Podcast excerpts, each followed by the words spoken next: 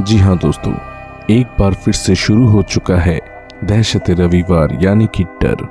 साथ में हूँ मैं प्रोफेसर एक्स, और आज मैं फिर से लौट आया हूँ आप सभी के लिए फिर से कुछ खौफनाक कहानियों को लेकर जो मेरे सब्सक्राइबर्स और फॉलोअर्स द्वारा भेजी गई है। फर्स्ट ऑफ ऑल मैं आप सभी से माफ़ी मांगना चाहूँगा इतने लंबे इंतज़ार के लिए, और थैंक यू बोलना चाहूँगा उन सपोर्टर्स को जिन्होंने मुझे इस बीच मैसेज करके सपोर्ट किया और मुझे और भी नई वीडियोस के लिए मोटिवेट किया। इसी के साथ शुरू करते हैं आज की कहानी के इस सिलसिले को। शुरू करने से पहले दोस्तों, please plug in your headphones and let's start the stories which are unknown. So दोस्तों, आज की पहली कहानी मुझे भेजी है सुनीता अग्रवाल जी ने अहमदाबाद गुजरात से। मैं आगे की कहानी उन्हीं के पॉइंट ऑफ व्यू से सुनाना चाहूँगा। उन्होंने लिखा है, ये घटना लगभग छः साल पुरानी है और उस दौरान हम यानी कि मैं और मेरे पति एक पच्चीस साल पुराने फ्लैट में रहा करते थे। उस फ्लैट में रहते दौरान हमारे साथ कई सारी ऐसी घटनाएं घटी थी जिन्होंने हमको मजबूर कर दिया था ये मानने के लिए कि वो फ्लैट हॉन्टेड था। उस फ्लैट में रहते दौरान जो पहली घटना मेरे साथ घटी थी वो उस रात की है जब मैं लिविंग रूम में ही किसी वजह से सो गई थी। जितना मुझे याद है, मैं सोने से पहले टीवी देख रही थी और टीवी देखते देखते मैं कब सो गई मुझे पता ही नहीं चला था। ठीक चार बजे मैं नींद से जाग गई। मैं श्योरली इसलिए बोल सकती हूँ कि उस वक्त चार बजे थे क्योंकि बेडरूम की घड़ी में चार बजने का साउंड हुआ था। मैं नींद से पूरी तरह जग गई और अचानक मैंने रूम में किसी के चलने की आवाज़ सुनी। घर में मैं और मेरे पति ही रहते थे तो मुझे लगा वो मेरे पति ही होंगे। मैंने देखा मेरे पति ने एक चादर को मेरे बगल से उठाया और उसे मेरे ऊपर रख दिया, ऑफ कोर्स मुझे ढकने के लिए क्योंकि ठंड बहुत थी। चादर को मेरे ऊपर रखने की वजह से उनका हाथ मेरे कंधों से टकराया और मैं बेहद डर गई क्योंकि उनका हाथ बेहद ठंडा था। मैं चादर को मेरे ऊपर से हटाकर मेरे पति से कुछ पूछती इससे पहले मैंने देखा कि वहाँ कोई नहीं था। तभी अचानक मैंने हमारे बेडरूम में मेरे पति के खर्राटों की आवाज़ सुनी। मैं बेहद डर गई। मैंने किसी और नहीं देखा और आंख बंद करके एक से तीन तक गिना और दौड़ कर बेडरूम की ओर चली गई। मैंने मेरे पति को नींद से जगाया और उन्हें सारी बातें बताई। हम दोनों ने मिलकर पूरे फ्लैट की तलाशी की लेकिन जाहिर रूप से हमें वहाँ कोई नहीं मिला, पर मैं निश्चित रूप से कह सकती हूँ कि मेरे लिविंग रूम में उस दिन और भी कोई था। हमारे उस फ्लैट में रहते दौरान ऐसी कई सारी घटनाएं हमारे साथ घटी हैं जो मैं एक बार में लिख कर नहीं बता सकती, पर ज़्यादातर घटनाएं चार से पाँच बजे के बीच ही घटते थे। जैसे कि हमें अक्सर रात को चार बजे के बाद दो बच्चों के बात करने की आवाज़ें सुनाई देती थी। हमने कई बार नींद से उठकर उन्हें खोजा पर कहीं कुछ नहीं मिला। घर में किसी के दौड़ने की आवाज़ तो आम बात ही थी। इन सभी घटनाओं में से एक घटना है जो सबसे डरावनी है और उसकी वजह से हमने उस फ्लैट को छोड़ दिया। जितना मुझे याद है, उस घटना की शुरुआत हुई थी एक रात को जब मैं घर में अकेली थी। मेरे पति उस दिन ऑफिस के काम से बाहर गए हुए थे। क्योंकि मुझे रात को डर लगता था इसीलिए मैंने लाइट जलाकर सोने का फैसला किया और मैं लाइट को ऑन करके सो गई। पर ठीक चार बजे मेरी नींद फिर से टूट गई उसी लिविंग रूम वाली घड़ी की आवाज़ से। पर मैंने नोटिस किया मेरे रूम की लाइट जली हुई नहीं थी। अंधेरा था और जितनी रोशनी आ रही थी वो भी खिड़की की ओर से ही थी। मैंने खिड़की की ओर ध्यान से देखा तो लगा वहाँ कोई खड़ा है। मैंने डर से मेरी आंखों को बंद कर लिया और जब मैंने आंखों को फिर से खोला मैंने सफ़ेद कपड़ों में एक औरत को वहां खड़े देखा, ठीक मेरे सामने। लंबे बाल और बड़ी बड़ी आंखें। मैं चीख उठी और शायद डर के मारे वही बेहोश हो गई। सुबह मेरे पति ने दरवाज़ा तोड़कर मुझे रूम से निकाला। मैंने उन्हें सारी बातें बताई। उन्होंने मुझे बोला कि उन्होंने भी ऐसी ही एक लंबे बालों वाली औरत को कई बार लिविंग रूम में देखा है, पर इसके बारे में उन्होंने मुझे नहीं बताया क्योंकि मैं डर जाऊंगी और वैसे भी वो हमें कोई नुकसान तो नहीं पहुंचा रही थी। मैं उस फ्लैट में अभी एक भी सेकंड के लिए नहीं रहना चाहती थी। मैं शाम को मेरे मायके चली गई और मेरे पति मुझे वहाँ छोड़ने आए। मैंने सारी बातें मेरे मम्मी पापा को बताई।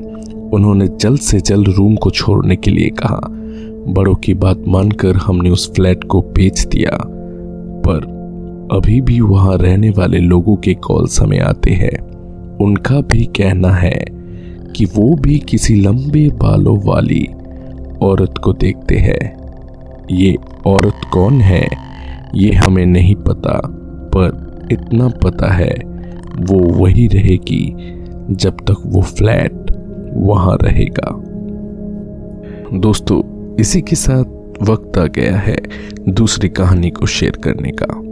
ये कहानी हमें एक बॉर्डर पे तैनात आर्मी के जवान ने भेजी है। मैं आगे की कहानी उनके पॉइंट ऑफ व्यू से सुनाऊंगा। वो लिखते हैं, मैं उस दौरान इंडियन आर्मी का एक जवान हुआ करता था। हमारे ट्रेनिंग कैंप में एक बेड हुआ करता था जिसे लोग भूतिया मानते थे। सबका मानना था जो भी उस बेड पे सोता है वो कोई भी लाइलाज बीमारी से मारा जाता है। इसका कारण तो किसी को मालूम नहीं था, पर इस अंधविश्वास वाली बात को हमारे ऑफिसर्स तक मानते थे। शायद इसी कारण से कोई उस बेड को हाथ नहीं लगाता था और ना उस पर लेटने का किसी के पास गुर्दा था। जब मेरी पहली बार रिक्रूटमेंट होती है, मुझे वही कमरा मिलता है जिसमें वो भूतिया बेड था। सीनियर्स ने पहले दिन ही उस बेड के बारे में हमें बता दिया था, तो उस बेड के आसपास भटकने का भी कोई सवाल पैदा नहीं होता। पता नहीं क्यों पर मुझे वो बेड ही नहीं बल्कि पूरा रूम भी भूतिया लगता था। आए दिन मेरी कुछ ना कुछ चीज़ें गुम हो जाती थी और मिलती भी अजीबो जगहों में थी, जैसे कि बैग के अंदर, खिड़की के नीचे, टेबल के नीचे और कभी कभी तो उसी भूतिया बेड के पास। मैंने इसके बारे में मेरे दोस्तों को बताया और उन्होंने भी एक ही बात बोली। इसके बाद उस रूम में रहते दौरान हम हमारी सारी चीज़ें बैग में चेन के अंदर बंद करके रखते थे और मैं भगवान से मांगने लगा जितनी जल्दी हो सके मेरी ट्रेनिंग ख़त्म हो जाए और मैं ये कमरा छोड़ दूँ। लेकिन शायद भगवान को कुछ और ही मंजूर था और फिर एक रात एक ऐसी घटना घटी जिसने हम सभी के दिल को दहला दिया। उस रात दस बजे तक सारी लाइट्स ऑफ हो चुकी थी। ऐसा आर्मी ट्रेनिंग कैंप में आम बात है। मेरा दोस्त रात को अपनी गर्लफ्रेंड से फ़ोन पर बात कर रहा था। मैंने उसे बोला सो जाने को क्योंकि सुबह जल्दी उठना था। वो ऐसा अक्सर करता था और उसकी वजह से हम सभी की नींद खराब होती थी। मेरे कुछ देर और कहने पर उसने बात करना बंद कर दिया और वो मोबाइल को चार्ज करने स्विच बोर्ड की ओर चला गया। उसके स्विच बोर्ड की ओर जाते ही हमने बाहर हमारे कॉरिडोर में किसी के चलने की आवाज़ सुनी। हमें लगा वो हमारे मेजर है जो चेक करने आए हैं कि सब सो गए हैं कि नहीं, और इसी के साथ सभी अपने बिस्तर पर सोने का नाटक करने लगे। कुछ देर बाद हमारा दरवाज़ा खुल गया और हमने हमारे रूम में किसी के चलने की आवाज़ सुनी। हम सभी आग बंद करके लेट गए तो हमने देखा नहीं वो कौन था। वो जो कोई भी था रूम पर बहुत देर तक खड़ा था क्योंकि उसके सांस लेने की आवाज़ सभी ने सुनी थी।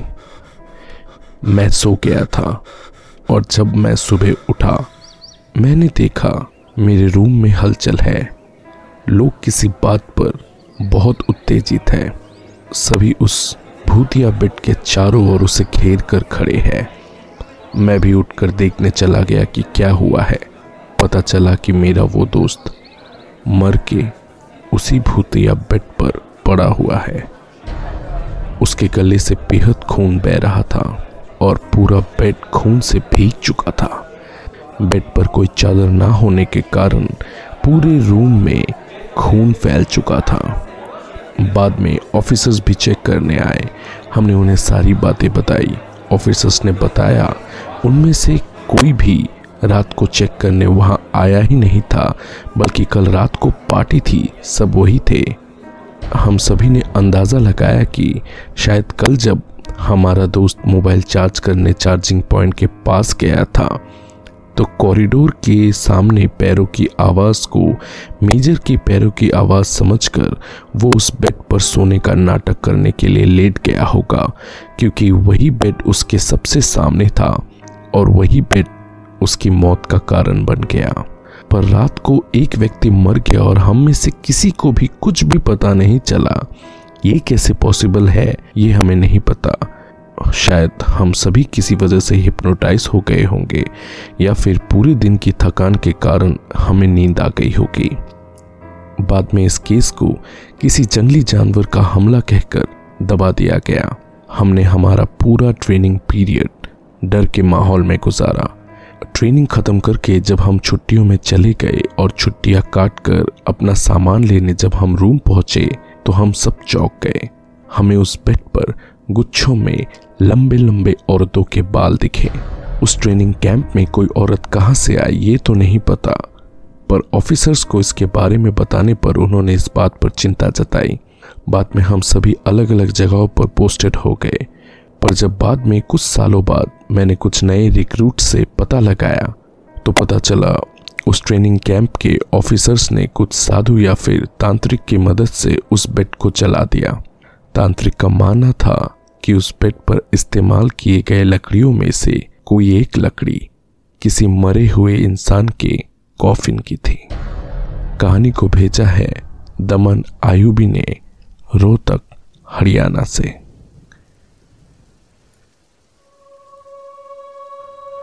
दोस्तों, इसी के साथ वक्त आ गया है हमारी आखिरी कहानी को पेश करने का, जो कि किसी के द्वारा भेजी नहीं गई है बल्कि एक किंवदंती है, या बोला जाए तो एक फोकलोर है, जो कि काफ़ी फेमस है हिमाचल प्रदेश में। तो कहानी को शुरू करते हैं। बहुत साल पुरानी बात है, एक रात एक लड़का शहर से अपने गांव में जा रहा होता है। अभी वो गांव से कुछ दूर ही था कि उसने अंधेरे रास्ते के किनारे एक लड़की को खड़े देखा। उसने अपनी गाड़ी को रोककर उस लड़की से पूछा कि वो कौन है और उसे कहाँ जाना है। लड़की ने जवाब दिया कि वो सामने ही एक छोटे से गांव में रहती है और उसका नाम रीता है। उस लड़के ने उसे गाड़ी में बैठने को कहा और बोला कि वो उसे छोड़ देगा। वैसे भी उस लड़की को वहाँ अकेले छोड़ना भी खतरों से खाली नहीं था। रास्ते में उन्होंने बहुत सारी बातें की और इसी तरह बातों बातों में उस लड़की को और इसी तरह बातों बातों में उस लड़की का घर कब आ गया पता ही नहीं चला। उसने उस लड़की को उसके घर ड्रॉप किया। लड़की ने उसे थैंक यू बोला और वो अपने घर में घुस गई। वो लड़का भी अपने गांव की ओर बढ़ गया। उस रात के बाद दूसरे दिन सुबह उस लड़के को अपनी कार की बैक सीट पर एक स्कार्फ पड़ा हुआ मिला। उसे पता था कि वो स्कार्फ उस लड़की का ही है, क्योंकि उस स्कार्फ को उसने उस लड़की के गले में देखा था। बस फिर क्या, वो अपने कार में बैठा और चल पड़ा उस स्कार्फ को लौटाने। वैसे भी ये एक अच्छा बहाना था उस लड़की से फिर से मिलने का। वो उस लड़की के घर पहुंचा जहां उसने पिछली रात ही उसे ड्रॉप किया था। दरवाजे के बेल को कुछ देर तक बजाने के बाद बूढ़ी औरत ने दरवाजे को खोला और उस लड़की के हाथ में उस स्कार्फ को देखकर उसे अंदर आने को कहा। उस लड़के को ये सब थोड़ा अजीब लगा, पर वो घर के अंदर घुस गया। उसने उस बूढ़ी औरत को बताया कि वो उस स्कार्फ को लौटाने आया है जिसे उसकी बेटी ने उसके कार में ही छोड़ दिया था। ये सुनकर वो बूढ़ी औरत के आंखों में आंसू आ गए और उन्होंने उस लड़के को बताया कि उनकी बेटी तो काफ़ी साल पहले उसी रोड पर एक एक्सीडेंट में मारी गई थी। जहां वो उससे मिली थी उसी रास्ते में हर साल कुछ लोगों को वो दिखती है लिफ्ट मांगते हुए। जो उसे लिफ्ट देते हैं वो बच जाते हैं, पर जो उसे लिफ्ट नहीं देते उनका एक्सीडेंट हो जाता है, ठीक उसी जगह जहां उसकी मौत हुई थी। और हर एक्सीडेंट वाली कार के बैक सीट में ये सेम स्कार्फ मिलता है।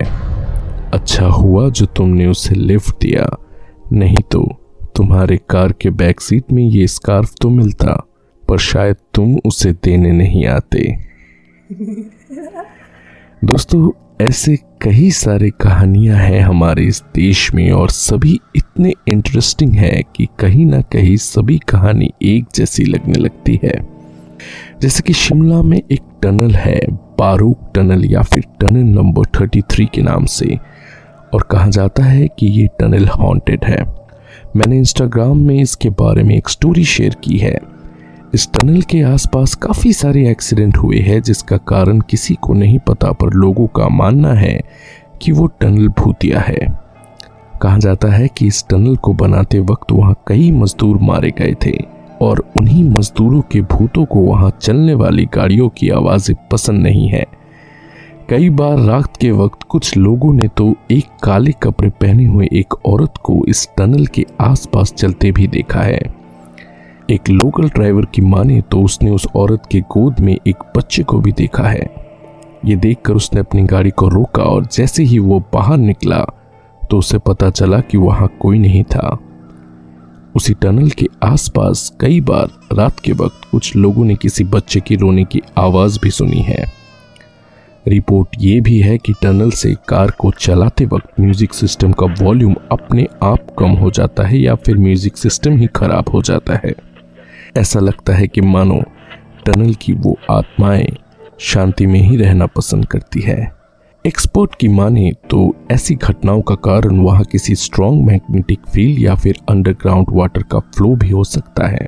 पर क्या सच में ये सब घटनाओं का कारण नेचुरल है, या फिर maybe Just maybe there is something supernatural behind all of the mentioned stories. सच में कभी कभी सोचने में ही डर लगता है कि हमारे दुनिया की दूसरी ओर की जो दुनिया है वहाँ कुछ ऐसी आत्माएं हैं जो अपनी उपस्थितियों को जाहिर करने के लिए इस हद तक जा सकती है। सो गाइस, इसी के साथ खत्म करते हैं आज के डर यानी कि दहशत रविवार को। सवाल वही रहेगा कि ये सब कहानी सच है या नहीं। क्या सच में कुछ ऐसी आत्माएं हैं जो अपने घर में लौटना चाहती है, या फिर मरने के बाद भी वो आपको अपनी उपस्थिति के बारे में बताना चाहती है? क्या सच में वो ड्राइवर को टनल नंबर थर्टी थ्री से दूर रखना चाहती है? इसका फैसला मैं आपके ऊपर छोड़ता हूँ। मुझे कमेंट में आप सभी का इंतज़ार रहेगा, और जाने से पहले उस खून से लाल हुए सब्सक्राइब बटन को दबाना ना भूलें, और उस बेल आइकन वाली मंदिर की घंटी को भी एक बार बजा लेना, जिससे आपको डर थोड़ा कम लगेगा। बाय बाय दोस्तों।